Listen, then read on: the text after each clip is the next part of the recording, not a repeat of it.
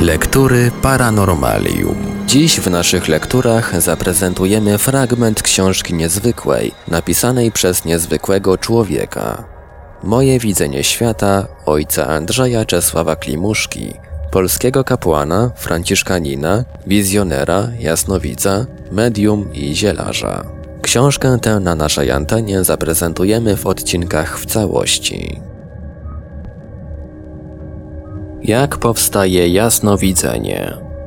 W całym wszechświecie nic nie powstaje bezprzyczynowo.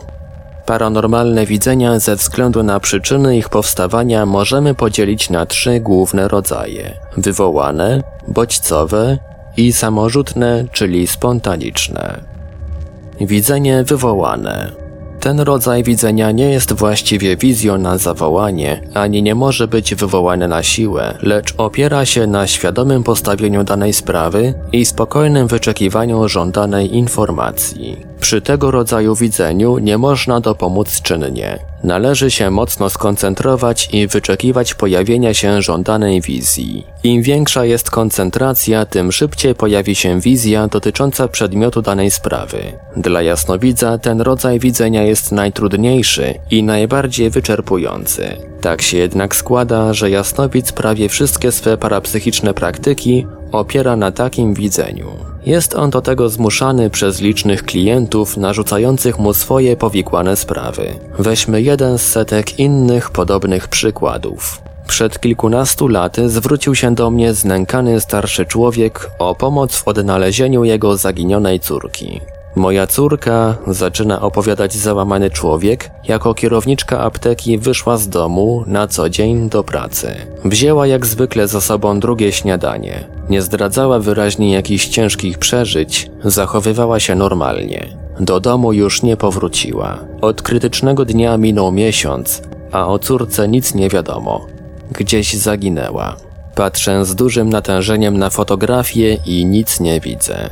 Trwa to dość długo. Dopiero po długim wysiłku dostrzegam zwłoki zaginionej w wodzie przy brzegu w kanale. W określonym miejscu na drugi dzień odnaleziono ciało zaginionej. Towarzyszyły temu bardzo dziwne okoliczności. W momencie, kiedy ojciec błądził po brzegu kanału szukając swej córki, flisacy odczepili od brzegu tratwy i odepchnęli je na środek, wówczas spod tratwy wypłynęło ciało denatki. Zdarza się, że za pierwszym razem nie da się danej sprawy załatwić i trzeba czekać nawet kilka dni na pojawienie się wizji w żądanej sprawie. Widzenie bodźcowe. Przyczyna wywołująca widzenie leży zarówno w przedmiocie, to znaczy w samej rzeczy i charakterze sprawy, jak i podmiocie, czyli w jasnowidzu. Ważniejsza jest druga, nie zawsze jasnowic jest dysponowany do prawidłowego rozstrzygnięcia powierzonej mu sprawy. Zdarzają się sytuacje, kiedy nastąpi coś niespodziewanego, co spotęguje władze psychiczne jasnowidza do tego stopnia, że potrafi on dojrzeć przedmioty ukryte pod ziemią. Oto dowód. Mieszkałem w pięknej willi położonej w ogrodzie w Kwietnikach na Dolnym Śląsku. Dochodziły mnie wieści od autochtonów, że na terenie ogrodu lub w obrębie budynków znajduje się wiele zakopanych rzeczy. Mając dużo czasu, bawiłem się często w poszukiwacza ukrytych skarbów, ale bez rezultatu. Pewnego dnia zauważyłem w pustej stodole na klepisku zapadniętą ziemię w formie leja. W tym miejscu odkopałem radio. To rozsypane radio stało się silną podnietą do skumulowania sił parapsychicznych. Poczułem w sobie przypływ jakichś dziwnych prądów i nagle spostrzegłem szczupłą kobietę wychodzącą z budynku z łopatą w ręku i kierującą się do ogrodu, gdzie coś pod ścianą stodoły zaczyna zakopywać. Za chwilę wizja się rozpływa, ale to mi wystarczyło. Jednocześnie ukazały się jeszcze trzy miejsca w stodole, gdzie były zakopane różne rzeczy.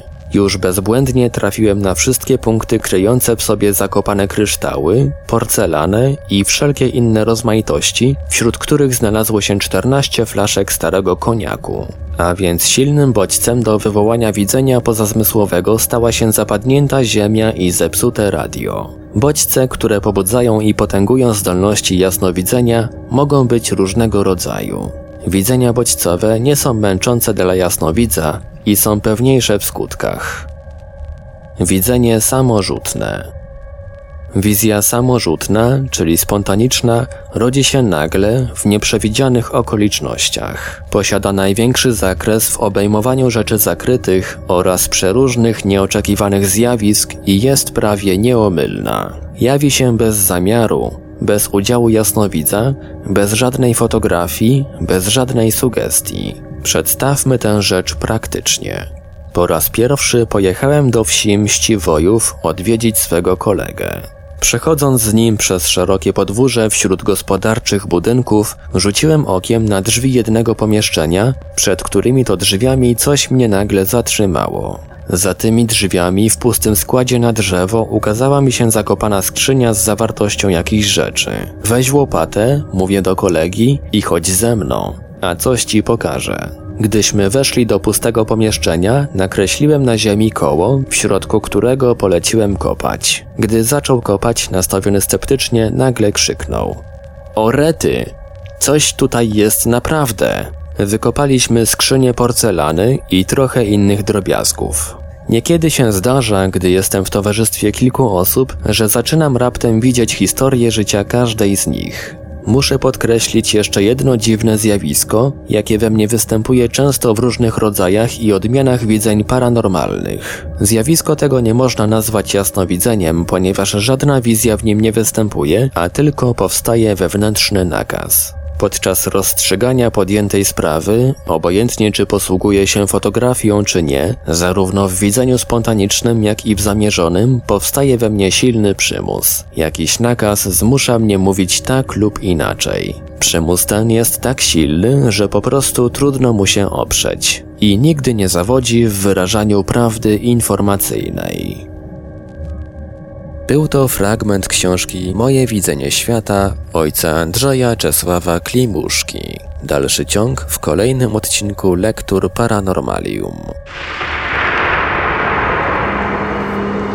Lektury Paranormalium